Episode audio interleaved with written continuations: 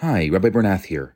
I'm about to launch a brand new course called Kabbalah of Soulmates. I'll be doing it together with Netflix famous Aleeza Ben Shalom. We're going to be doing six lessons.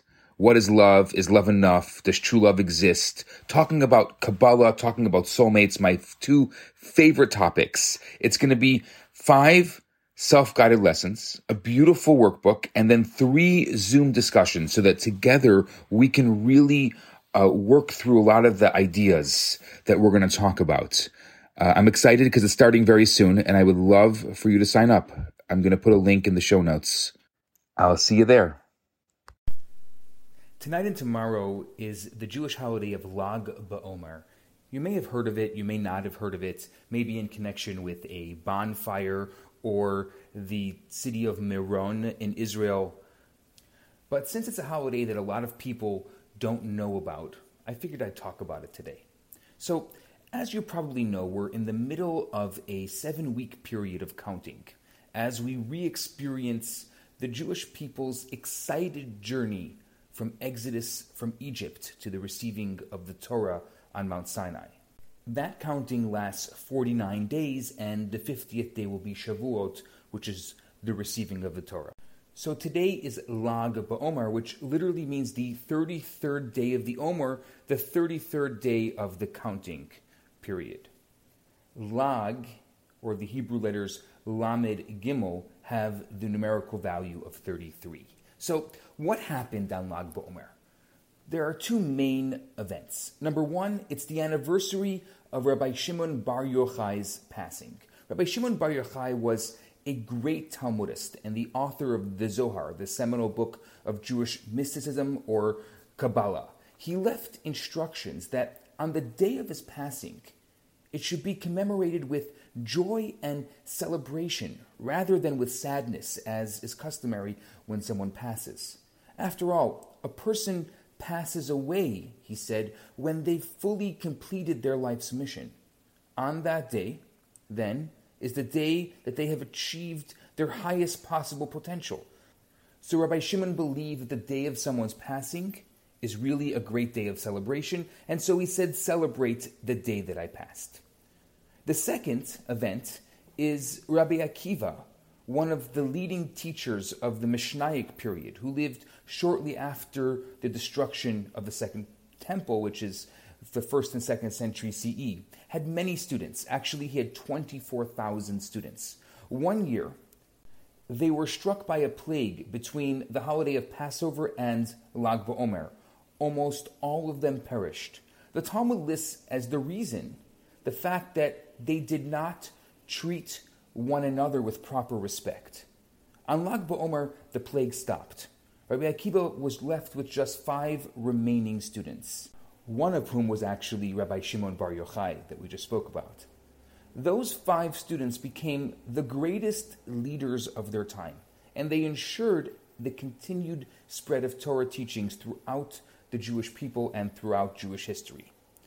The Rebbe poses an interesting question to this story.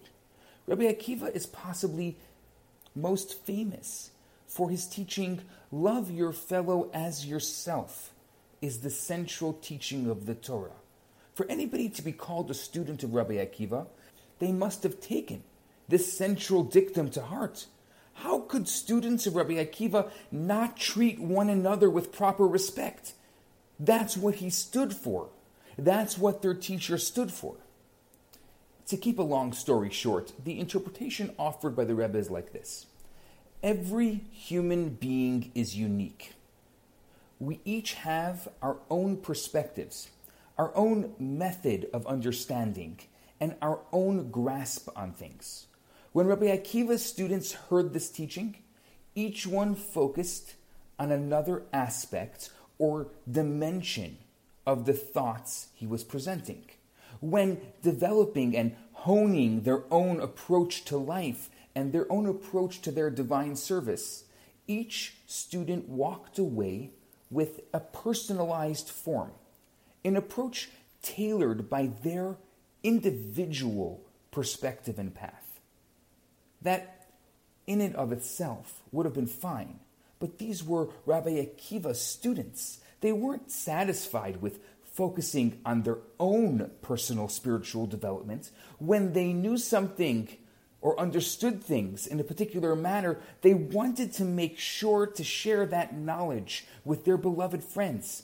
They couldn't be satisfied until all the other students shared the same enlightenment and understanding that they did. Now, the other students had themselves developed a path of divine service based on Rabbi Akiva's teachings, colored by their own perspective, colored by their own outlooks. They weren't ready to dismiss that in order to accept some other student's personal approach. Now, this problem was by no means unique to Rabbi Akiva students. A modern university is all about accepting diversity and different perspectives, promoting tolerance, promoting coexistence. But Rabbi Akiva's students, again, had something that stopped them from tolerating each other. As students of Rabbi Akiva, they were permeated by the value of truth. They couldn't just smile at each other when they truly felt that the other was missing the point on the very meaning of life. Because of their love of truth, they had no other option but to truthfully express their opinions and understanding. And this led to a lessening of the respect that they had for each other. Now, the obvious question we must face now is where did they go wrong? If their lack of respect was based on their love of truth and their love of each other, what could be wrong with that? The answer the Rebbe gives is that God created us with a mission to achieve in this world. It's not enough to have ideals that remain on the purely theoretical stage. We must learn to change the environment of the world around us by infusing it with holiness through our actions.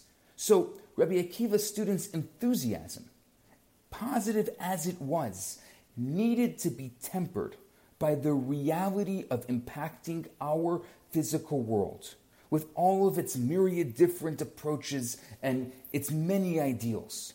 Without that dose of reality, without the focus on implementation, the purity of their idealism was in itself blemished. I'm Rabbi Yisroel Bernath. Have a very meaningful and uplifting Lag BaOmer.